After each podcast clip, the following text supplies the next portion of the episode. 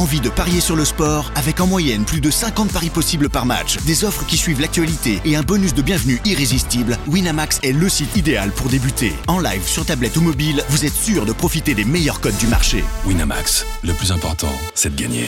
Les jeux d'argent et de hasard peuvent être dangereux. Perte d'argent, conflits familiaux, addiction. Retrouvez nos conseils sur joueurs-info-service.fr et au 09 74 75 13 13. Appel non surtaxé. Do you want to be a fighter? RMC There's only one Tyson Fury.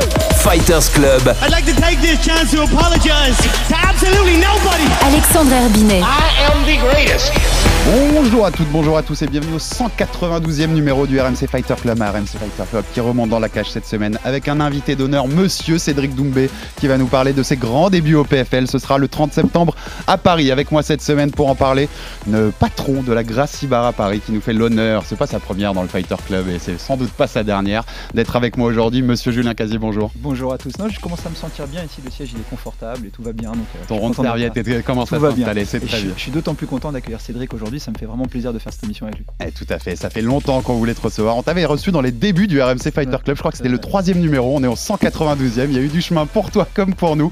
Donc on va en parler, monsieur Cédric Doumbé, bonjour. Bonjour, merci de m'inviter déjà. Et ouais, ouais, je me souviens, c'était avec euh, Brahim Assoum. Tout à fait, l'époque où Brahim était encore avec nous et on lui passe le bonjour d'ailleurs.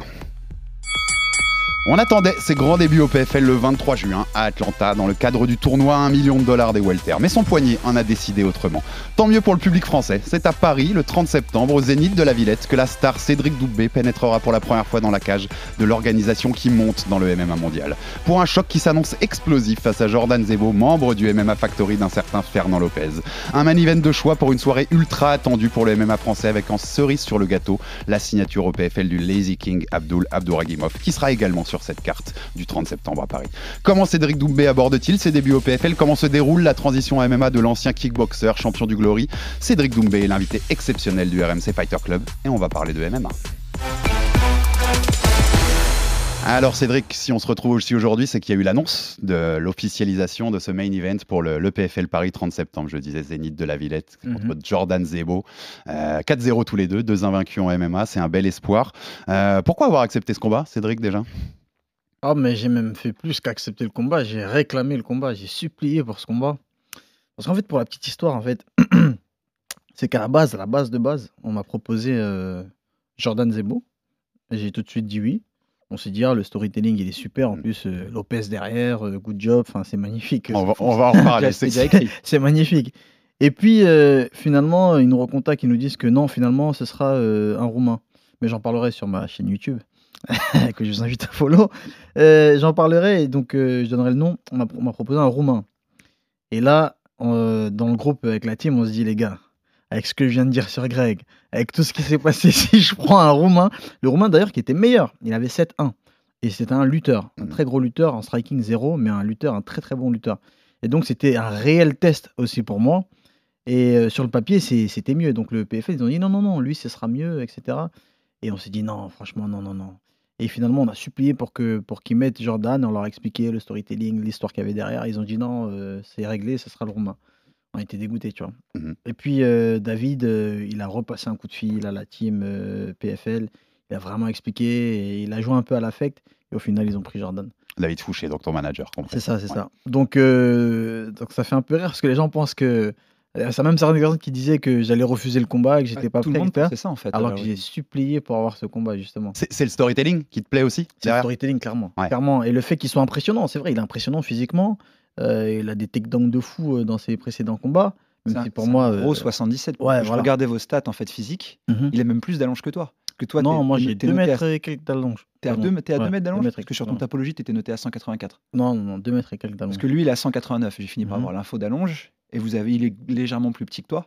Mhm. Mais c'est un gros, gros 70. Ah, là, il, est très, coup. il est très très balèze, c'est un, dos argenté, tu vois, il est, il est balèze et physiquement, euh, je pense que bon, je- de ce que j'ai vu, après c'est toujours le- les choses négatives qui font le plus de bruit, de ce que j'ai vu, les gens ne me donnent pas favori. Et ça j'aime. Alors, je c'est- bah, Vas-y, vas-y. Ça me permet justement, parce que c'est un des points sur lesquels je voulais, je voulais, je voulais te chercher aujourd'hui. Récemment, il a été déclaré sur ce combat. Ça va finir en highlight sur YouTube et sur les réseaux sociaux. Qu'est-ce Ah. que ça te fait quand tu entends ça? Bah, moi je kiffe que ça finisse en highlight, mais pour moi, c'est dans mon avantage le highlight. Mais quand j'entends ça, franchement, ça me... Bah, ça me fait kiffer aussi parce que bon, il y avait un petit, euh, voilà, une petite niche de personnes là qui disaient que bon, je prenais des, personnes pas expérimentées, des peintres, euh, des adversaires un peu, un peu nuls, on peut appeler un chat un chat. Et, et bon, euh, ça fait rien. Maintenant, j'ai. Tu avais construit tes premiers combats de façon. Voilà, c'est ça. Mais c'est une construction de carrière normale. nous, On l'a Voilà, ça. répété Moi, ici. moi Ouais. j'ai de la bouteille. hein. On connaît mon, back- mon background en, en kickboxing. On sait que je suis pas le genre de gens à, choi- à choisir, euh, genre de personne à choisir les adversaires. Et là, bon, ça me piquait un peu quand même. Je me disais, euh, mais après ça, c'est cette nouvelle génération de fans là qui connaissent pas en fait euh, le MMA et qui connaissent pas Cédric Doumbé réellement.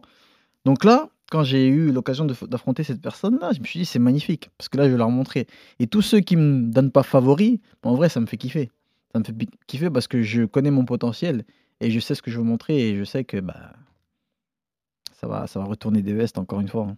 Il y, a, il y a deux sons de cloche quand il y a, il y a eu l'annonce de ce combat sur les réseaux. Tu avais deux sons de cloche. Tu as soit les gens qui disent euh, il est fou, Cédric est fou de prendre quelqu'un comme Zebo pour son cinquième combat, et d'autres qui disent Zebo est Zebo fou. est fou, Il ouais. se rend pas compte de qui il va affronter dans la cage. T'en penses quoi de ça? Bah, je pense que ceux, ceux qui ont vraiment la tête sur les épaules, ce sont, que disent, ce sont ceux qui disent que Zebo est fou. Et qui disent que ceux qui disent que je suis fou sont fous. Parce que, on va pas se mentir, c'est très beau de faire 2-3 takedowns euh, contre des mecs euh, inconnus. Là, en face de toi, tu as Cédric Doumbé. Certes, c'est pas un, un- un mec du MMA, mais c'est- pas un mec de la boxe taille non plus. Il arrive pas avec. euh, tu sais, je suis. Quand on voit mon style de combat en MMA et mon style de combat en kickboxing, les deux styles qui sont assez proches, hein, je parle de la garde, la position, etc., mon évolution en lutte. Après, je pense ce qui fait fantasmer les gens, c'est le fait qu'on on, on m'ait jamais vu être testé en lutte. En fait, c'est ça Bien qui sûr. crée l'engouement autour de ce combat. Et, et- euh, Excuse-moi, il y a ça, et puis il y a le fait que finalement, qui a le plus à perdre de ce combat-là? Parce qu'il est Ah, c'est moi, au- clairement. au- au- de toi à moi. Mais je vais te dire la vérité, à part les fans de MMA hardcore, personne connaît euh, Jordan Zebo. Mm. à chaque combat que je vais faire, j'aurai toujours à perdre jusqu'à jusqu'à la ceinture. À chaque combat, aujourd'hui, je suis champion, champion du monde Et- de kickboxing, on soit champion du monde. Chaque combat que je vais faire, j'aurai plus à perdre que la personne. Et- Sauf si demain je combats un Edwards, un Ousmane, un Hamzat. Là, oui, là, là, oui. Mais euh, je- et, et même sans doute là. Même sans si doute t'es là. battu par ces mecs-là, Ah ouais. t'auras encore des mecs sans doute qui Ah, feront des ah, réflexions. Mais à ce niveau, à ce niveau aussi, j'ai toujours, j'ai toujours plus à perdre que Parce l'adversaire. que là, face à toi, tu as, un gars de 24 ans qui finalement, il a quoi? Il a, si je regarde ses stats, il a 6 combats amateurs, 4 combats pro. À 24 ans euh, en France. Ça, je te la laisse, celle-là. je rigole. Ça, je te la laisse volontiers, celle-là, j'ai pas le droit de la faire. Mais pour le coup, il a, il a pas énormément de combats non plus, et beaucoup moins que toi. Il a un background qui est très réduit par rapport Ah au oui, tien. oui c'est pas que, c'est pas quatre combats en MMA, c'est, je crois que c'est quatre combats professionnels. euh, 4, en- combats pro et 6 combats amateurs, 3 défaites, 3 victoires. Voilà, tu vois. Bon, et, et franchement, on va pas se mentir, les gars. Franchement, en fait, c'est assez marrant parce que moi, je me dis, ce combat, il est parfait pour moi. En réalité, c'est un combat facile pour moi. Quand je vois comment il bouge, quand je vois euh, même sa technique en lutte, sa technique au sol, parce que les mecs, ils les gardent pas au sol. Euh, euh, ses amenés au sol, il en a qu'une, il a qu'un double leg. Et c'est sou- souvent dans le timing parce que le mec, euh, il défend pas correctement. Euh, sa boxe, n'en parlons pas. Je me dis, ça c'est un combat facile. Parce qu'en fait, tout le monde croit que c'est un combat de fou. Donc moi, je vais gagner tranquille. Alors qu'en vrai, c'est un combat facile. Maintenant, il n'y a pas de combat facile. On se comprend quand je dis combat facile. C'est, c'est, il y a, jamais de combat facile, tu, tu le dis, Cédric, mais c'est, tu t'en parlais tout à l'heure. Tu penses qu'il y a des gens dans le public du MMA aujourd'hui? On sait que le MMA ça a été légalisé en France qu'en 2020. Il y a, il y a beaucoup de nouveaux publics entre guillemets, de gens qui Mhm. ont découvert ça avec Cyril Gann, euh, avec avec sa- son ascension et qui connaissent pas plus que ça les sports de combat ou en tout cas que récemment.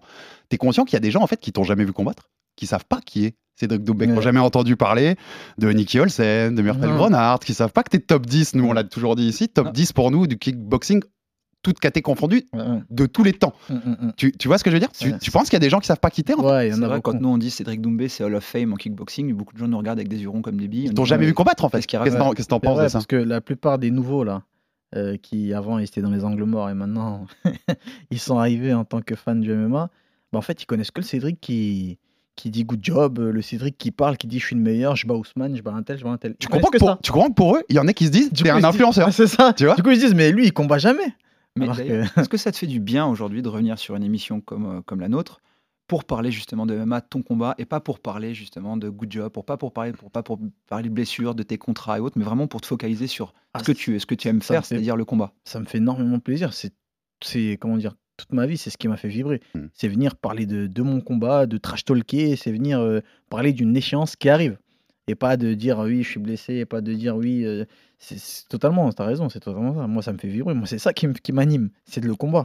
En, en tout cas, pour ceux qui l'auront pas vu, je- comme je vous disais, je vous citais quelques noms, mais allez mater les, les combats contre Nicky Olsen ou, ou Murtel Grenard, vous verrez qui est Cédric Doumbé en kickboxing. Il y a des plus gros gants, mais ça tape très, Ouais. très, très fort. D'ailleurs, puisque tu parles de nom, mais Jordan et toi, vous avez un combattant en commun.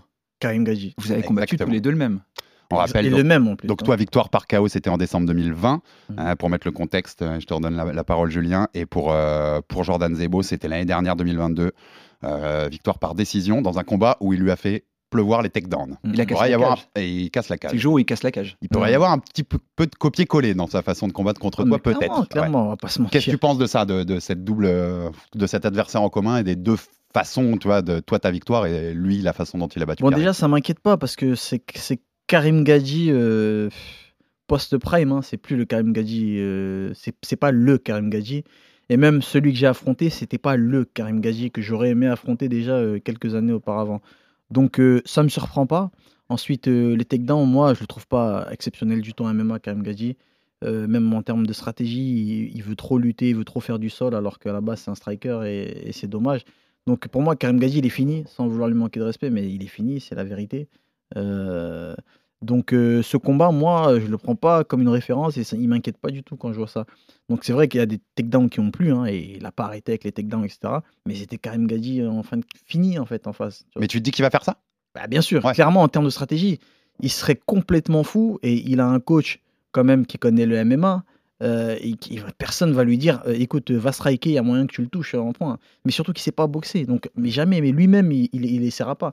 Maintenant je sais très bien ce qu'il va faire.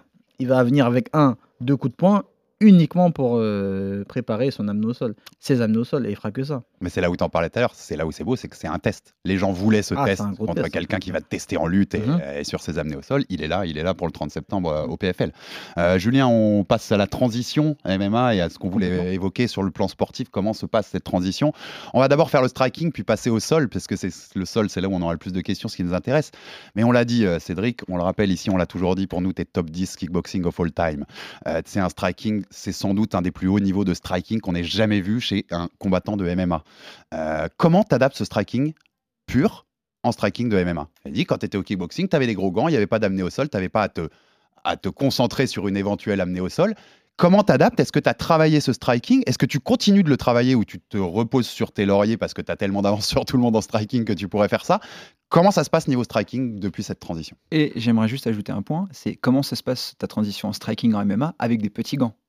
Parce que du Aussi, coup, t'as ta, blessure au poignet, ça, doit influer aussi Mhm, sur le reste. mhm. Donc comment tu gères tout ça? Alors en fait, euh, c'est assez particulier parce que on pourrait se dire bon lui il est bon en striking, euh, en kickboxing, donc en MMA en striking il va. Ouais, ça n'a rien à voir. Striking, combat de ouais. à pied-point, je Ouais. le répète pour nos auditeurs Ouais. qui n'auraient pas. Désolé, je t'ai coupé, Cédric, vas-y. Ça n'a strictement rien à voir. C'est-à-dire que tu peux être le meilleur combattant en boxe traditionnelle, boxe anglaise, le meilleur combattant en kickboxing. Une fois que tu mets les petits gants, une fois que tu arrives avec un mec en face de toi qui te feinte euh, pour t'amener au sol, ça n'a plus rien à voir euh, le kickboxing. Ça n'a rien à voir avec le kickboxing.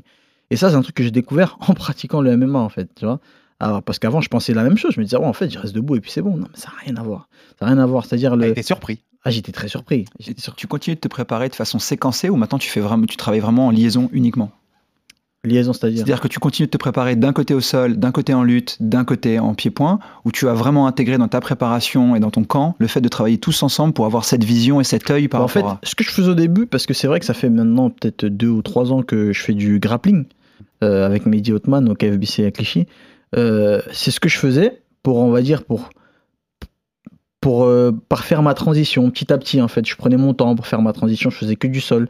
Et j'avais vraiment j'avais jamais fait de MMA en fait jusqu'à ce que je mette les pieds en Irlande donc il y a un an euh, que je mettais les pieds en Irlande. Et c'est là où j'ai commencé à faire du MMA et mon corps il l'a senti direct. C'est à dire les les vrais entraînements de MMA c'est- incroyable c'est à dire là ce sont les seuls moments et je l'ai dit je crois en plus euh, sur AMC mais c'est là où j'ai commencé à douter euh, c'est pas sur AMC, c'est à- c'est à Lucie Berthaud, je me souviens que j'avais dit ça. Et c'est là où j'ai eu des phases où je doutais, je me disais, ah ouais, mais c'est dur en fait. En fait, la montagne est trop grande. Ouais, tu non, dit ça à un moment ça, je me suis dit, c'est un, autre sport. Mm. En fait, là, c'est un autre sport, ça n'a rien à voir. Et les qualités que j'avais euh, euh, en kickboxing, c'était très difficile de les retranscrire en, en MMA.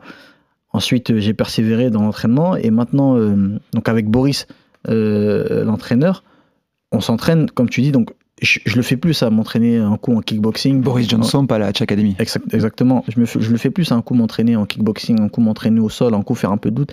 Là, je fais du MMA, Mm. clairement. Et je sens que ça n'a rien à voir. C'est c'est pas la même chose. Maintenant, euh, j'évolue très vite, euh, j'évolue bien, mais euh, ça reste quand même un sport totalement différent. C'est-à-dire, c'est un message que j'adresse aux gens, peut-être qui pourraient penser que bon, euh, j'ai un bon pied-point, je vais être bon en MMA. Pas du tout. Mm. Pas du tout. Le MMA, c'est un sport à part entière. Et tu disais juste là, j'ai eu du mal à retranscrire mes qualités en kick Mhm. dans euh, ces premières séances de MMA. Aujourd'hui, tu te dirais que tu y arrives mieux? T'as- Tu vois, tu as, Ah oui, réussi à mieux retranscrire ça? Ah oui, clairement, clairement. Transfert aujourd'hui, d'appui, le, le transfert, transfert de poids, d'appui, protection de la position du corps, du corps, les réflexes et je sais pas comment on pourrait appeler ça, mais c'est-à-dire maintenant, mon cerveau, il, il- il s'attend à beaucoup plus de choses.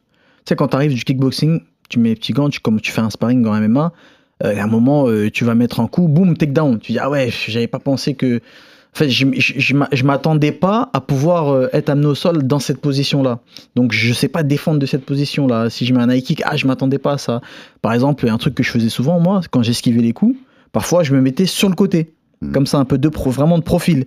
Et là, j'ai aucune défense. C'est-à-dire, le mec là, il vient, boum, takedown direct. Et je me faisais souvent amener au sol comme ça parce que, bah, en kickboxing, euh, j'avais des mouvements de tête qui faisaient que j'esquivais dans n'importe quelle position. Je me tordais dans tous les sens.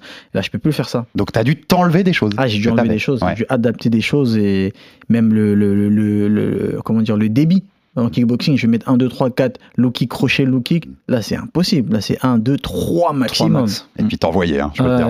Bah, pareil, pour ceux qui n'ont pas vu les combats en kick, Cédric, il envoyait à ce Et- niveau-là. Est-ce que tu dirais que tu as amélioré ta forme de corps, ta lecture du jeu, ta posture?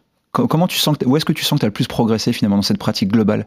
Euh, là où j'ai le plus progressé, hum, c'est un, ma lecture. Elle est différente maintenant. C'est-à-dire que maintenant, pour m'amener au sol, c'est une galère. Parce que maintenant, j'ai vois un peu, tu vois, j'ai la lecture euh, du, du jeu. Ah, Euh, Excuse-moi de te couper, mais alors qu'au début, c'était facile au Il début, te mettait au sol facilement avec tous ces, ce que tu disais là, avec tous les réflexes que tu avais aussi. Ouais, tu c'est ça. En fait, en fait, au début, quand je, au début, en fait, je pensais comment il faut pas que j'aille au sol. Du coup là, c'était difficile.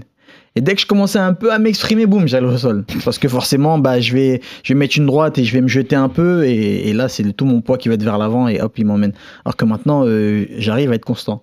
En fait, c'est-à-dire, je sais que je dois pas aller au sol, mais je peux m'exprimer quand même. Euh, j'ai pas peur, en fait. Voilà, c'est ça qui a changé. Au début, j'avais beaucoup peur de la cage, du cage control et du sol. Je me Mm. dis, attends, mais il faut vraiment pas que j'aille au sol. Maintenant, je sais que même si je vais au sol, je vais me relever. Tu vois ce que je veux dire? Et si on va 10 fois au sol, je vais me relever 10 fois. mais, Euh, mais ton objectif, ça reste quand même de te relever. Tu n'as pas encore envie de grappler spécifiquement ou de rester uniquement. euh, Non, mais tu vois, bizarrement, avec Jordan, je pourrais grapper normal. Grapper normal, tu vois. Et je sais que je vais, lui faire, je vais le faire souffrir. Tu vois, en grappling. C'est-à-dire, c'est- j'ai confiance à ce point en, en- en mon sol. C'est que, mais là, je parle de Jordan. Je te dis pas, je vais aller grappler, par exemple, avec un mec comme Abdul. Tu vois ce que je veux dire? Non, je te parle de Jordan, là, parce que j'ai vu. Je sais que lui, je reste au sol avec lui, il peut pas tenir physiquement, tu vois. On, on est sur le sol, on va rester là-dessus, mais on dira un petit mot sur Abdul aussi. Donc, Mm. on a annoncé sa signature au PFL qui a été officialisée, on, on en parlera aussi.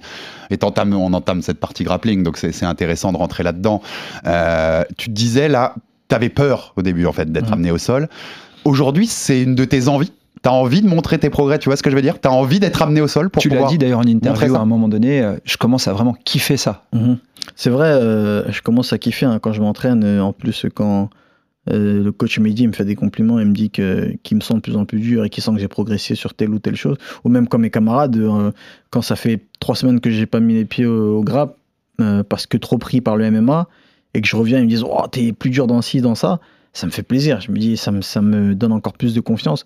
Et, et c'est vrai, en fait, j'ai envie et en même temps j'ai pas envie. Tu sais, t'as envie avant, tu te dis je suis chaud, allez, tac, même je tente un, je tente un takedown.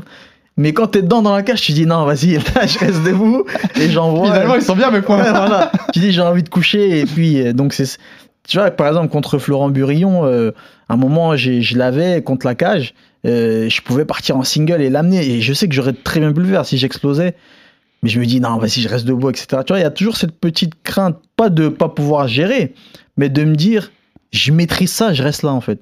Mais c'est un truc que je maîtrise sur le bout des doigts. Quand je suis debout je maîtrise tout. Quand je suis au sol je vais gérer mais je maîtrise pas tout en fait. J'ai pas la maîtrise du sol. T'as pas l'œil encore complètement affûté, la ça, c'est ça, capacité à enchaîner. euh. Donc c'est pas une crainte de oh il va peut-être euh, me soumettre ou me renverser. Non, c'est que je maîtrise pas tout. Ton temps de réaction, il est plus long debout, Ouais, c'est- c'est normal. ça, C'est ça. On, on sait que Mehdi Hotman, donc ton, ton coach en, en grappling, il est très orienté sur la guillotine, très orienté sur le e-look, la clé de Mhm. talon. Est-ce que tu as gardé ça de lui ou est-ce que tu as aussi essayé de développer tes propres formes de corps? Alors on n'a pas du tout le même euh, la même morphologie, mais dis-moi. Vous avez fait- Il est un peu plus léger que toi. Et les plus légers, et surtout les plus petits et plus trapus. Les petits et trapus. Moi je suis euh, Et plus pas chauve, très grand m'entend. et plus chaud aussi. Moi je suis pas très grand, mais j'ai des, Respecte les chauves. hein. J'ai des, j'ai des très grands bras, ce qui fait que lui, il a des petits bras. Donc moi, euh, bien sûr que je, je travaille la guillotine, et je suis plutôt pas mal, surtout dans les attaques euh, de nuque. Par contre, euh, ce qui, me plaît le plus sont les... les comment on appelle ça? Les triangles de bras. Ouais, voilà, triangle de bras. Exactement, les triangles de bras, ça me plaît le plus. Le, le fait d'isoler en fait le bras avec la tête et de C'est pouvoir ça. me- se mettre Et en, après, je en me suis découvert aussi un style euh, que, que j'aime plutôt. C'est un peu comme le style de Khabib, c'est-à-dire que quand je vais tourner au sol, je vais plutôt être le genre de combattant à garder des positions fortes. À dominer dans à la dom- position. ouais, à dominer. En top position, donc Voilà, plutôt au-dessus. C'est ça. Ok. C'est-à-dire, je vais être en grappling euh, et je vais pas chercher à. euh, même si j'ai un- j'ai une position, je vais pas chercher à les soumettre. Je vais garder la position et là, je vais chercher les trous pour pouvoir frapper, etc. C'est-à-dire, je vais garder ça et ça va épuiser le mec. Tu vois, donc euh, je suis pas, je suis pas un, mec qui, qui, qui va soumettre. Tu vois, mais je vais garder les positions et là, je vais, je vais striker. Et d'ailleurs, il n'y a pas les coups de coude, je suis assez déçu. Tu, tu ça, là. tu serais en train de nous dire que finalement le grand hand donc le fait de venir frapper au-dessus, c'est quelque chose qui t'intéresse Ah, fortement. moi, ça me fait kiffer. Voilà.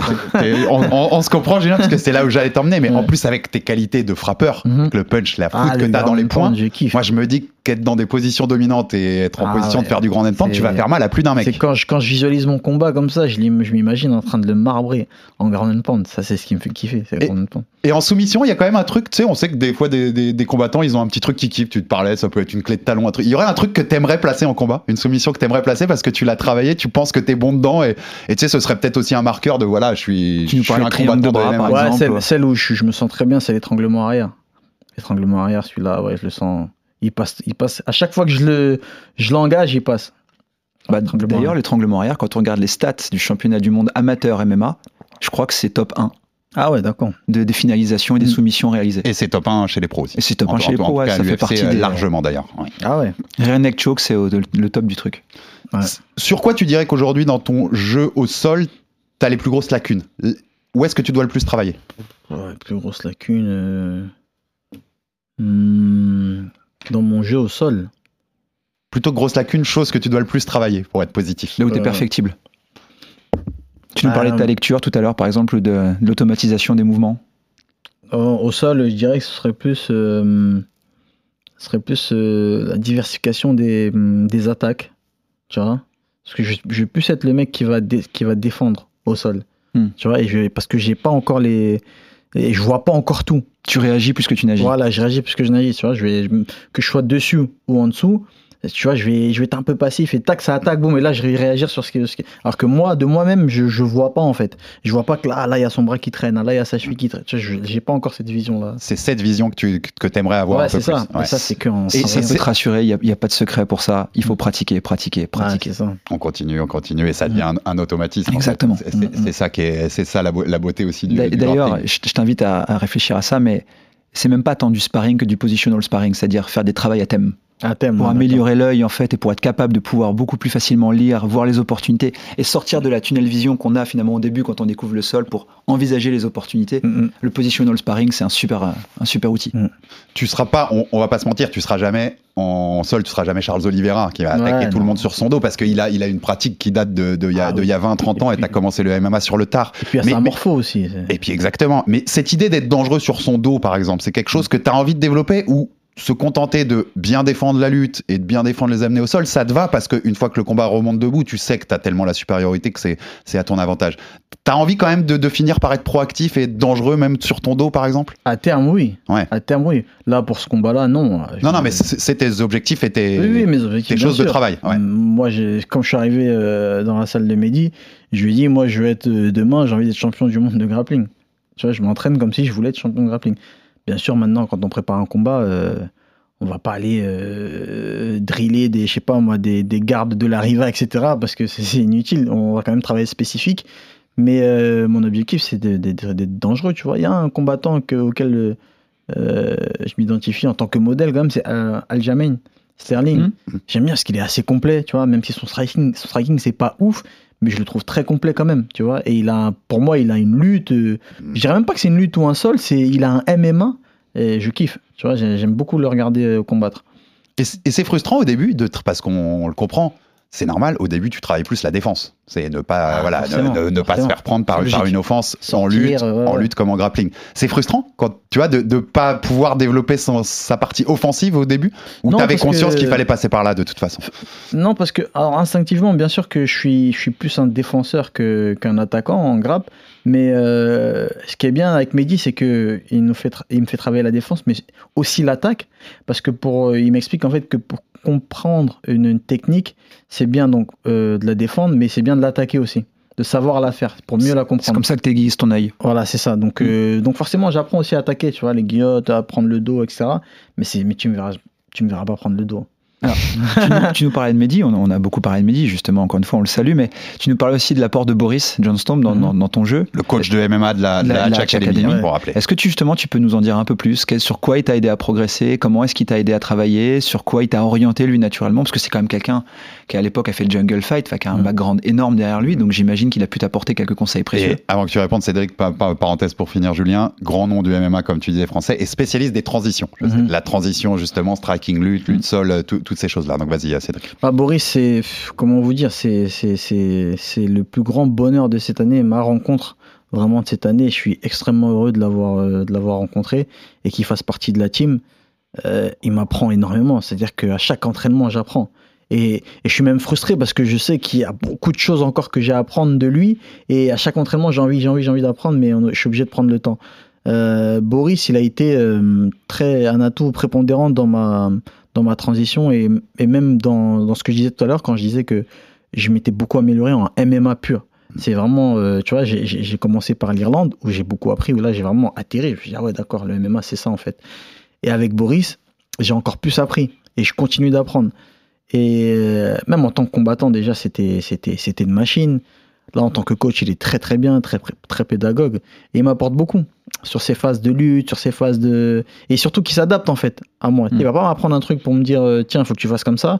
Il va m'apprendre un truc qui va m'aller en fait, qui m'est adapté un peu comme Mehdi. C'est un truc, c'est si je le sens pas, il va pas me, va pas me dire non, il faut que tu le fasses. Il faut vraiment que je le sente. Il va s'adapter à moi en fait, à chaque euh, profil. Tu vois, il y a des choses qu'il fait, fait faire à Saladin qui me fait pas faire moi. Mhm. Donc euh, j'apprends, j'apprends vraiment avec Boris et c'est un atout euh, majeur dans, dans, dans l'équipe.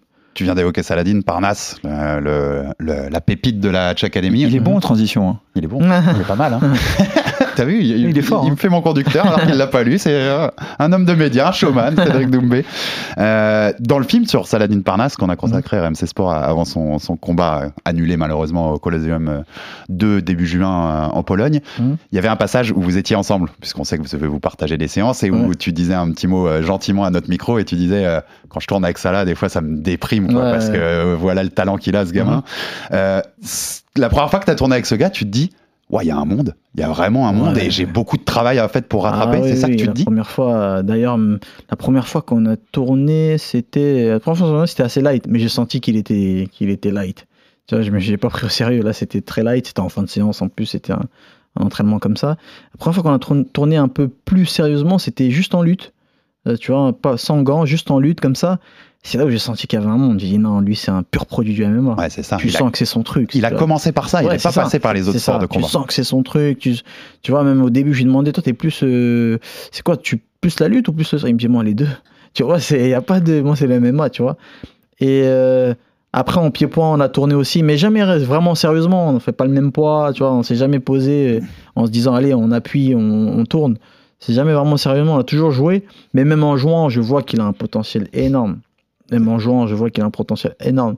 Après, je reste Eric Dombé quand même, entendons-nous bien. Mais, mais même, même en striking, je, vois qu'il a un potentiel énorme et que franchement, je vois pas qui pourrait, aujourd'hui, qui pourrait le battre dans sa catégorie, euh, toute euh, compétition confondue. euh, c'est compliqué. hein. C'est Toi, quand tu vois ça, son parcours à lui, tu le disais, il représente cette nouvelle génération. Moi, je le dis souvent dans cette émission. Je pense qu'on va en voir de plus en plus de ces gamins qui vont avoir commencé par le MMA et qui Mhm. vont être hyper complets et puis qui n'auront pas de spécialité, comme tu disais là. Certains les ont appelés récemment la génération spontanée. On ne Ouais. le citera pas. Exactement. Mais oui, il va y avoir, et elle va débarquer, elle va débarquer en force, cette génération-là. Euh, Le MMA est un sport jeune, donc euh, ça, ça va arriver. T'as des regrets? Tu te, dis, euh, tu te dis des fois j'aurais aimé commencer plus tôt parce qu'en plus, et on va pas se mentir, l'argent il est beaucoup plus dans le MMA que dans le kickboxing. Il n'y a pas, y a- y a pas ouais. plus tôt. Maintenant en tout cas, Mm. peut-être pas à l'époque donc ça change la, la donne et la réflexion. Mhm. Mais il y a des fois où tu te dis j'aurais aimé commencer ça avant en fait. Euh, oui, ça m'a traversé l'esprit, hein, je me le disais. Surtout que, surtout que moi, j'ai toujours aimé. euh, alors, au début, j'aimais pas trop le. C'est vrai, hein, tout début, je parle de mes 17-18 ans, euh, le MMA, des mecs qui se roulent par terre, bon, ça m'intéressait pas trop. Parce que c'était que ça, hein, quand on regardait euh, vaguement des compétitions de pancras, euh, voilà, ça venait euh, deux, trois crochets larges et boum, ça, ça finissait au sol. Et même au sol, il se passait sol. pas des trucs de fou. Dans des rings, bon, c'était pas, c'était pas le sport qui faisait rêver. Euh, et en fait, il y a un moment, une partie dans ma carrière, quand je commençais à peine à, à- à percer en kickboxing, où je me souviens que j'avais j'avais dit à Emmanuel Fernandez, qui est à la team Pythagore, euh, euh, Un grand nom du jiu-jitsu Ouais. français d'ailleurs au passage. et qui s'entraînait avec, je me souviens, il s'appelait Julien Da Silva, Ouais. qui est son élève. Et, Il a fait une transition vers le MMA. Je sais Ouais, pas où il en est a maintenant, mais fait- il a fait une petite fait transition vers le. MMA. Et je les voyais, cette team-là de MMA, et je me disais, ouais, j'aimerais bien m'entraîner avec eux, parce que ça me. Une fois, j'assistais à un entraînement et je trouvais ça hyper beau, en fait, de les voir tourner au sol. Je voyais les formes de corps, les, les, les, les pirouettes qu'ils faisaient. Je dis, mais ça, c'est c'est un truc, pour exceller dans ce sport, il faut être hyper intelligent. C'est pas juste, euh, je viens à la boxe, bon, je frappe fort je mets un coup, une cacahuète et un crochet, c'est bon. Là, il faut vraiment être, être intelligent. Ça demande euh, des facultés, en fait, euh, cérébrales. Le champ des possibles est beaucoup plus large. C'est ça, c'est Ouais. ça. Et du coup, je me suis dit, il faut que j'apprenne ce sport. Et, et puis, finalement, je l'ai pas fait. Je sais pas pourquoi, j'étais pris dans ma carrière de kickboxing, finalement, je l'ai pas fait. Et c'est vrai qu'aujourd'hui, dans ces terres-là, je me suis dit, c'est vrai que j'aurais vraiment aimé commencer plus tôt. Et je sais que j'aurais été encore plus un monstre et j'aurais fait des trucs de fou, mais Et t'aurais kiffé ce sport. j'aurais kiffé. Mais je me dis, non, j'ai pas de regrets, c'est comme ça. hein. Rien n'arrive par hasard, donc euh, j'ai excellé dans mon sport et c'est comme ça. Et puisqu'on est sur le kiff, excuse-moi, je- non, je prie. puisqu'on est sur le kiff, tu l'aimes ce sport? Tu l'aimes le MMA Oui, j'aime beaucoup le MMA. Ouais. J'aime beaucoup le Et MMA. tu, C'est le seul sport où je me dis, même après ma carrière, je continuerai la lutte et le grappling. c'est une question à la con, mais plus que le kickboxing? Non, je préfère le kickboxing. Ouais, c'est ma discipline. c'est ma discipline. Là, quand, je, quand je fais des entraînements de kickboxing, par exemple, avec Arnaud Templier, et que je tourne en kickboxing, je suis nostalgique. je me dis, ah, debout, tu sais, je, je mets ma garde et j'avance avec les gros gants. Je kiffe, c'est mon sport. Ça reste ton truc Ah, quand même. reste mon truc. Et comme tu disais que tu continuerais après, un jour un, un petit combat de grappling, peut-être en fin de carrière Oui, ça, ça te dirait pas Ça, c'est fortement possible. Parce Ouais, que allez. j'aime beaucoup ce sport. Tu vois, on a convaincu Julien. Ouais, L'UFC Fight Pass, c'est après, plus tard. Exactement. contre, contre JSP. tu, tu- tu parlais d'intelligence et de travail d'intelligence. Moi, je vais juste revenir sur le cardio. Jusqu'à présent, t'as pas passé le deuxième round. T'as pas eu besoin. Mhm. Là, tu vas te retrouver sur un combat qui risque de durer un peu plus en main event. Mhm. Comment t'appréhendes ça? En tout cas, qui peut durer Qui plus. peut on durer sait pas plus. s'il durera plus, mais qui peut. Euh, Non, il durera pas plus. Euh, comment j'appréhende ça? Ben, Moi, vous savez, même en kickboxing, euh, ça a toujours été ma lacune au tout début. C'est-à-dire que je mettais tout le temps des KO au premier round, deuxième round. J'allais jamais jusqu'au troisième, quatrième round. Euh, même en full contact. Avant, quand je faisais des 5 rounds de 2, des 7 rounds de 2 et des 12 rounds de 2, mon championnat du monde de full contact, euh, j'ai mis KO au premier round. Hmm. Donc, euh, j'ai jamais eu l'occasion d'aller vraiment loin euh, dans les rounds, dans le combat, et ça m'a toujours inquiété. Ce qui fait que parfois, quand je passais le deuxième, le troisième round, physiquement, c'était un peu compliqué. Surtout quand on rajoute les problèmes de poids que j'avais au Glory. J'ai totalement changé ma boxe. J'étais plus sur la retenue, sur la gestion. Je marquais mes points et je gagnais au point tranquillement parce que j'avais peur justement de me cramer, d'accélérer et de pas pouvoir supporter tous les rounds. Aujourd'hui, en MMA, j'ai pas le choix. J'ai pas le choix parce que à peine je vais faire une défense, euh, je vais faire un sprawl, ou je vais faire une défense de, de cage control, euh, directement ça va taper dans le cardio direct. Donc là, j'ai pas le choix que de travailler mon cardio. Comment j'appréhende ça? C'est sûr que c'est un aspect qui me fait un peu, qui m'inquiète. Je me dis, euh, j'ai pas envie d'être mort. Toi, j'ai pas envie d'être mort. J'ai pas envie de. Comment je vais réagir s'il vient, s'il shoot 10 fois dans le round Exactement, parce que c'est ce qui risque d'arriver, on le Ouais, sait c'est très ce qui bien. risque d'arriver, tu vois. S'il shoot, de shooter, donc s'il va essayer de. Prendre, de- enfin, de, Prendre de mes faire jambes. une amenée au sol. Ouais, Prendre les c'est- jambes pour C'est faire une fatigant, au défense de takedown comme ça pendant fatigant. un round, deux rounds, trois rounds, envoyer les hanches, ça peut vite être S'il fait fatigant. ça 10 fois dans le round, s'il fait ça euh, 20 fois dans le deuxième round et s'il arrête pas de faire ça, parce qu'il aura que ça comme euh, opportunité, Comment je vais réagir? Bah, C'est ce que je travaille, tout simplement. C'est mon cardio. Je travaille que mon cardio, la piste, la côte, euh, le travail de Opao avec euh, Boris au sac et quelqu'un qui va venir. euh, je suis déjà sur le dos par terre et je dois me relever. Et je, dois, et, et je suis debout. Il y a quelqu'un qui me rentre dedans et ensuite je fais des pas. En fait, je fais travailler que ça, que ça, que ça pour pouvoir assumer dans la cage s'il vient dix fois, bah, dix fois je vais sprawler. Et t'es content de ton évolution à ce Ah niveau-là? oui, je suis très Ouais, content. Et surtout dix fois je vais le punir. C'est c'est ça là. Parce que Bien sûr. Euh, j'en parlais avec Mehdi, il me disait, euh, il me disait, je viens, de, je viens de réfléchir à quelque chose. Parce qu'on apprend à se relever quand tu es sur le dos, on apprend à se relever, à se relever. Mais le truc, c'est que si tu emmènes 10 fois au sol, tu te relèves 10 fois, bah, tu perds le round. Donc c'est bien de se relever, mais le but, c'est de pas d'aller au sol. Donc, euh, Alors ça, justement, c'est un sujet, parce que Mhm. je voulais en parler un peu plus tard, mais puisque tu, tu jumps dessus, les nouvelles règles font- favorisent quand même le, le dommage. C'est-à-dire qu'il pourrait t'amener 10 fois au sol, pour peu que tu lui en envoies 4-5 bien placés, le round est pour toi. Quatre- tu veux dire 4-5 bien, bien passés, qu'il sonne et qui genre Exactement, un, qui score. Un, un knockdown. Ouais.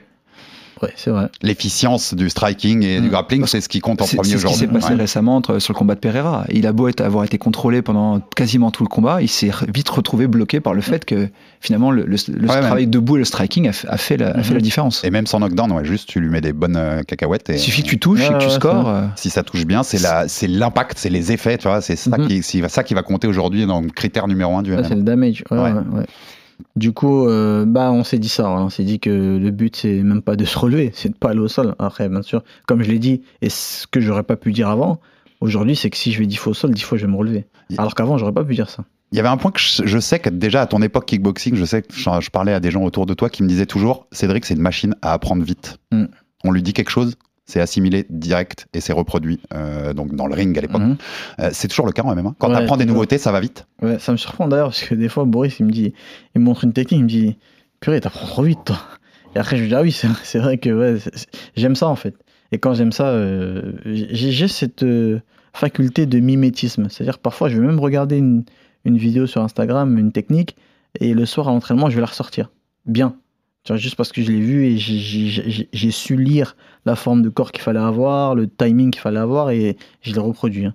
Comme parfois, des fois, j'imite des gens aussi, et j'arrive à faire euh, la même voix que la personne et la même intonation. On sait de quoi tu parles. on en revient toujours à ça. C'est terrible. hein. Et t'es un, un étudiant du game? On sait qu'il y, y y a des combattants, ils s'en foutent, ils font leur combat, puis t'en as, ils sont euh, à la maison, ils vont se mater des vidéos euh, même de, de Gordon Ryan en grappling pour essayer de trouver des techniques en plus, tu vois, d'avoir le petit truc en plus qui fera la diff dans un combat. Analyser. euh, T'es un mec qui aime bien te buter aux vidéos ou pas, ou pas du tout non, moi, je suis plus. genre, moi, j'ai horreur de regarder des combats sur Internet, ça me, ça me gonfle assez vite. Tu vois, Jordan, j'ai regardé un de ses combats, j'ai fait un round, après j'ai enlevé. Parce que j'aime pas regarder les combats Mhm. trop longtemps. Il me suffit d'un round pour comprendre à peu près comment il bouge, comment il est.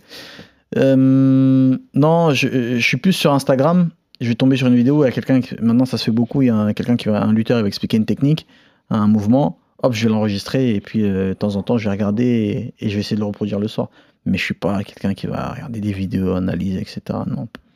Au- Aujourd'hui, dans le MMA français, si t'avais un modèle que t'aimerais atteindre, c'est qui? Parnasse? Pour toi Le MMA français, un modèle que Tu vois, quelqu'un qui te semble euh, le sommet de la pyramide aujourd'hui, en termes de qualité de combattant en MMA Oui, bah c'est ça. C'est ça- ça. Ouais, ouais, il est Ouais. complet. Oui, nous, nous on le dit que pour nous, c'est le numéro un. Ouais, pour moi c'est le numéro un français. ouais.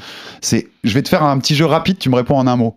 Je vais te prendre les, les- les grands combattants français de MMA. Mhm. Tu me dis ce que tu prendrais chez eux en, en MMA, dans leur qualité de MMA Je pure. prendrais chez eux. Ce que tu prendrais chez eux. Cyril Gann. Euh, attaque dure, On commence, par, on commence par le haut de la montagne. Son physique. Nassourdine Imavov. Euh, Son origine. Ah ouais. Euh, Benoît Saint-Denis. Euh, Sa détermination. Fares Diam. Sa nationalité. Saladin Parnasse. Saladin Parnasse. Tout. Sauf son punch. Mansour Barnaoui. Mansour, son cardio. Morgan Charrière. Morgan Charrière.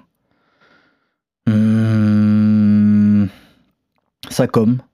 Et le dernier, et ça, tu vas voir que je suis bon aussi en transition, Julien Casier. Abdul Abad de Waragimov. Les Vikings, tu lui prendrais quoi? Abdou, je lui prendrais son sol. Bien sûr. Et donc, sa ceinture noire, je le prendrais. ça nous permet de rebondir sur ce qu'on avait dit au début. Donc, C'est magique. le co-main event du PFL. Le main event, ce sera Cédric Doumbé contre Jordan Zebo. Le co-main event, ça a été annoncé aujourd'hui. Signature d'Abdul Abdouragimov, le Lazy King au PFL. Euh, donc, il combattra le Brésilien Kemuel Otoni, qui est le premier mec qui avait fait tomber Alex Pereira. Il Mm. avait étranglé Alex Pereira en 2015 Ouais. dans MMA. C'est lui qui l'a battu. de vidéo comme ça. Mais tu sais, c'est le combat de MMA de, de Powhatan où c'est son premier, et puis après il fait plus de MMA pendant trois ans, il est en plein dans sa carrière au Glory. Enfin, Ah, tu vois, je pense d'accord, qu'il ok. était, c'est pas le Powhatan hyper sérieux en MMA, mais Ah, en tout cas il l'a battu. Il arrive seul- naïvement, il se fait étrangler. voilà. C'est le seul à l'avoir battu avec Adesanya, et donc il sera sur la carte, et ça fait, pour le coup, on, on doit le dire, super soirée. Enfin, Mm, mm, un main event Cédric Doumbé, Jordan Zebo, comme main event Abdul Abdouragimov avec la hype qu'il y a autour d'Abdul. C'est dans une la très communauté, très grosse soirée. Encore, vous n'êtes pas parce que. T'es, heureux d'avoir vu Abdul te rejoindre au PFL Tu Oui, je suis c'est, que positif pour Oui, le PFL, surtout en France. Hein. Comme je l'avais dit, hein, j'ai envie de sortir ma fameuse phrase et je vous avais dit quoi? Je vous ai dit, PFL, c'est l'avenir. Ils sont en train de préparer, on le sait déjà, c'est pas un secret, euh, le rachat du, du Bellator. Euh, Il y a d'autres surprises encore qui Mm. arrivent. Francis qui a signé. Francis qui a signé. euh, bon, il y a. Je sais pas si c'est bien, mais il y a Jake Paul. Mais je pense que c'est bien aussi. Oui, pour les yeux, c'est bien. C'est bien. voilà. c'est bien. Il y a Jake Paul et, et surtout, euh, comment dire, il y a une grosse carte qui se prépare là dans les mois à venir euh, pour un autre PFL Paris. Et je peux pas en dire plus déjà parce qu'on n'a pas dit plus aussi. Et il y a une grosse carte qui arrive, ça va être un truc de fou. Tu vois, ça, Oh, et... Au-delà du 30 septembre. Ah oui, au-delà C'est- du c'est travail, déjà oui, une info, c'est déjà une info du coup, d'ailleurs, on parlait du PFL Paris, mais ça te fait quoi démarrer comme ça au PFL à la maison en main event? Oh, c'est magnifique. Ouais, c'est magnifique. C'est mieux qu'Atlanta au milieu de carte au oui, final, oui, non oui, clairement. C'est pour ça que je dis rien n'arrive par hasard. Mm. Clairement, c'est- largement mieux qu'à Atlanta. Et je me dis surtout, parce que j'ai réfléchi tout à l'heure, parce que j'ai appris que Francis serait présent, et il y a des gros guests qui, qui seront présents, euh, qui vont venir, des gros, gros, gros guests. Je me dis, en fait, c'est un truc de fou, le truc. En fait, il faut pas que je me loupe. j'ai réfléchi tout à l'heure comme ça dans la voiture. Je me dis, en fait, il faut pas que je me loupe. Le truc, c'est un truc Ça de te met la pression Ouais, ça met la pression. ouais. Mais la, la hype est grande. Hein. Ouais, Elle il y a est autant, il y a l'UFC Paris en début de mois, mais la carte de fin de mois sera Ah, très attendue aussi. C'est un Là, énorme mois de septembre pour le MMA. Déjà sur mes épaules, il y a, il y, a, il y, a, il y a une pression de ouf parce que tout le monde m'attend. Et en plus de ça, je me dis non, c'est c'est c'est plus le MMAGP là. C'est là, c'est un truc là, c'est un c'est un UFC en fait le truc. C'est un PFL. Cédric, tu nous disais tout à l'heure, Abdul, moi je l'ai dit, on l'a dit ici souvent, pour nous c'est le meilleur sol de MMA en France. Mhm. Cédric, on l'a dit aussi, t'es le meilleur striking de MMA en France pour nous. Mhm. Il n'y a pas une connexion à faire. Je sais que Clément Marcoux, dans son, son, son live YouTube, là, le préparateur physique de- d'Abdul, disait récemment que Cédric, tu serais peut-être chaud pour se parer un peu avec Abdul, pour s'entraîner. Il n'y aurait pas une connexion à Ah, faire. En plus, avec votre popularité les deux sur les réseaux, je trouve que vous êtes deux ambassadeurs top pour le PFL et qui pourraient en plus s'apporter l'un l'autre de fou. Oh, Qu'est-ce j'ai que lu- t'en penses? J'ai lu ça tout à l'heure. J'ai jamais dit. Est-ce qu'ils vont ça jamais dit soit. ça Ok, bah voilà, je préfère, je préfère Déjà confirmer. Est-ce qu'ils vont s'entraîner ou est-ce que ça va commencer déjà par, par tailler puis par rigoler pendant une demi-heure? Non, moi j'ai moi j'ai jamais rien eu. euh, j'ai jamais rien eu euh, contre Abdul. Je l'ai jamais même considéré comme un rival. C'est un super mec en plus, Abdul, Tu tout le monde le sait, c'est un Ah, super gars. même pas quand je vois les vidéos de lui, je vois que c'est. Mais tu te dis que tu pourrais lui apporter et que lui pourrait t'apporter. Enfin, tu Bah, vois, son, clairement. son grand point fort, c'est ton Le point le plus faible, et son point faible, c'est ton point le plus Ouais, bien sûr, clairement, clairement. Et moi, je serais pas fermé. Là, je le dis officiellement. Bien sûr, je serais pas fermé à m'entraîner avec lui et à ce qu'on s'apporte. Et dans, dans un monde fictif, mais tu gagnes le tournoi à un million l'an prochain. Mhm. Abdul gagne le tournoi des légers Mhm. aussi l'an prochain à un million de dollars. Et le PFL vient vous voir en fin d'année et dit on fait un catchweight, on fait un super fight à Paris? Pound Cédric, pound, co- ouais, au Cé- PFL. Cédric contre euh, Abdul, tu dis quoi? Ça te plairait de l'affronter Main event Paris l'année prochaine. dirais non Pas tout de suite, hein, mais un Ah jour. oui, ouais. non, Ouais. oui, oui, pourquoi je dirais non Si ça arrive, si le scénario que tu as décrit là arrive, pourquoi dire non? Tu, te- t'ima- tu te rends compte de la hype qu'il y aurait sur Ah, ce combat en France? ce serait Ce magnifique. serait une folie. Ce serait Je le dis magnifique. tout de suite, une folie, et c'est évident. Et que là, c'est opposition de style, tout ce qu'on kiffe. On se dit, ouais, qu'est-ce qui va se passer ce, ce serait magnifique. Euh, Et je te dis, je pense que vous avez même un truc à faire sur- ensemble sur les réseaux et tout, parce que vous avez une telle popularité les deux. Je trouve Mhm. que ça se ressemble un peu. Et comme vous êtes associés aujourd'hui au PFL, je trouve qu'il y a des belles choses à Oui, faire. ça, c'est vous On, qui gérez. on aurait droit à une belle déclat de Cédric à la fin du PFL. Remerciement au PFL parce qu'il ralasse et tout le reste. T'inquiète pas, on dira droit. Allah. Et les der- dernières questions que je voulais te poser, Cédric, merci pour ta présence. hein. C'est c'est- Ouais. c'est top de, de parler de tout ça avec toi. Mais forcément, quand on dit Jordan Zebo, je le disais dans mon intro, il est du MMA Factory, donc de la salle de monsieur Fernand Lopez, qui est quelqu'un que, pour le dire gentiment, t'as t'aimes chambrer dans tes vidéos et sur les réseaux chambrer, non, sociaux. tu l'as très bien dit. Tu l'aimes, chambrer, ouais. chambrer et Mm. Fernand particulièrement. Euh, ça rapporte, tu le disais au début, c'est le storytelling est tellement puissant avec ça. Ça te plaît qu'il soit dans le coin? Il lui a dit dans, la, dans son podcast King G qu'il serait pas dans la salle. Ouais, c'est ce qu'il dit Sa première déclaration et qu'il ne serait même serait pas, c'est pas qu'il serait pas dans le chez coin, lui. il serait chez lui. Chez lui, ouais. Toi, t'as envie qu'il soit dans la salle, ça te plaît qu'il y ait ce storytelling derrière? Parle-nous de tout ça. Mais moi, j'ai clairement voulu, et c'est pas accepté, j'ai voulu ce combat. Je suis allé chercher ce combat justement parce que c'était euh, un élève de Fernand Lopez. Moi, c'était magnifique. Tu veux marquer le coup à cause de ça? Ah, En fait, c'est pas, comment dire, c'est pas personnel, c'est, vraiment pour le public. Pour le public. Pour moi aussi, mais pas pour moi contre Fernand. Tu sais, Mm. Moi, je suis pas là dans, dans la cage à me dire Ah, je déteste Fernand, je veux gagner, Fernand, c'est une revanche. Tu sais, c'est pas une euh, Francis contre Cyril. Où Mm. là, c'était vraiment, tu vois, il y avait, c'était euh, Francis contre Lopez. Non, moi, c'est pas à ce point-là. Parce que. Il bah, Francis Cyril, il était au centre du storytelling, complètement. oui, voilà, oui, oui, voilà, Ah. tu vois. Moi, c'est pas tant que ça. Moi, il, y est dans le storytelling, mais on, on en sourit en fait. C'est pas le truc qui fait que wow, le combat, il faut le voir. Non, le truc qui fait que ce combat, il faut le voir, c'est l'opposition du style et c'est le premier test de Dombé. Et derrière, oh, terrible, c'est Lopez, tu vois, c'est le truc en plus, c'est la cerise sur le gâteau. Maintenant, moi, j'ai accepté le combat pour ça. Mais, Bah, c'est parce que mais tu veux qu'il soit dans la salle. Moi, j'aurais Ça aimé qu'il soit dans le coin. Ouais. Là, ce serait magnifique. J'avais déjà préparé ce que j'allais dire. J'ai- j'ai- J'allais la- te demander, c'est dingue, j'allais te demander, tu as imaginé ce que J'ai- tu pourrais faire si j'ai- Fernand était devant toi et j'ai que t'étais Jordan Zebo? Je l'ai pré- j'ai imaginé, j'ai visualisé hier soir très exactement, moi avec le micro, parler en anglais lui à côté et, et commencer à, à parler, euh, je sais pas ce que j'aurais dit, mais j'ai commencé à imaginer déjà. Tu penses qu'il vient là, pas à vous ça? m'apprendrez que vous m'appren- vous m'apprenez pardon, qui ne sera pas, qui ne serait pas là. C'est ce qu'il dit. euh, Il y a du temps avant le 30 septembre.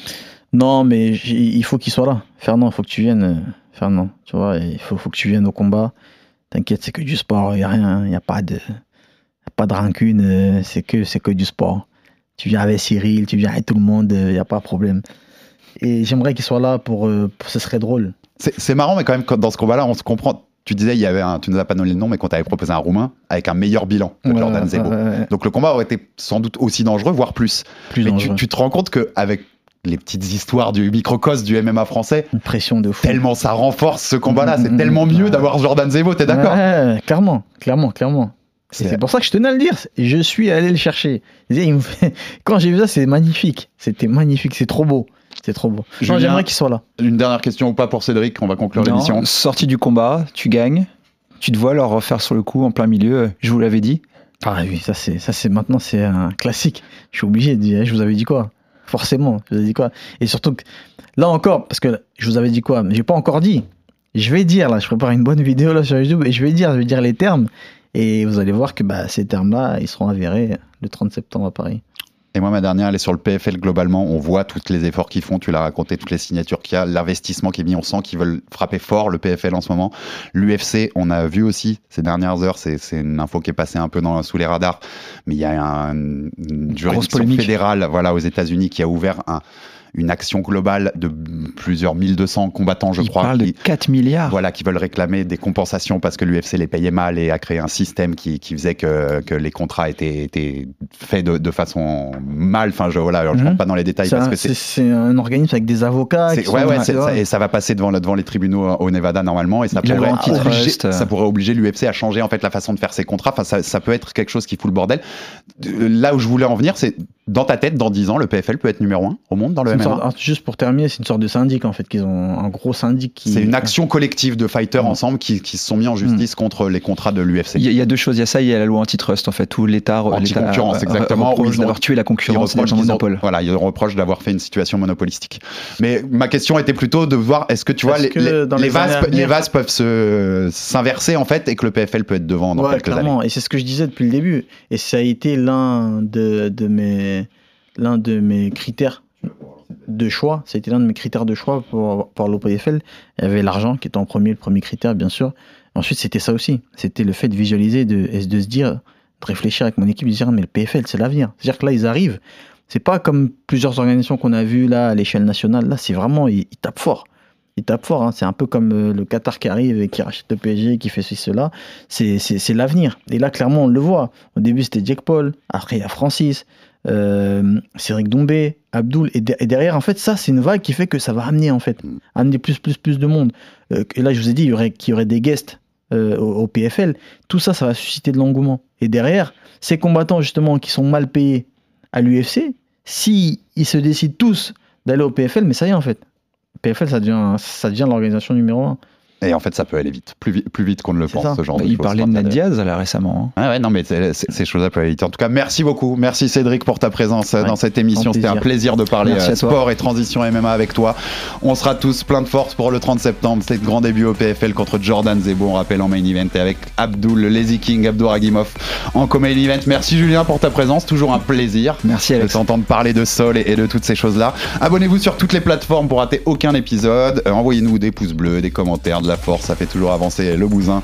Et on vous en remercie. Et à très vite pour un nouvel épisode du RMC Fighter Club. RMC, Fighters Club. Envie de parier sur le sport avec en moyenne plus de 50 paris possibles par match, des offres qui suivent l'actualité et un bonus de bienvenue irrésistible, Winamax est le site idéal pour débuter. En live sur tablette ou mobile, vous êtes sûr de profiter des meilleurs codes du marché. Winamax, le plus important, c'est de gagner. Les jeux d'argent et de hasard peuvent être dangereux. Perte d'argent, conflits familiaux, addiction. Retrouvez nos conseils sur joueurs-info-service.fr et au 09 74 75 13 13. Appel non surtaxé.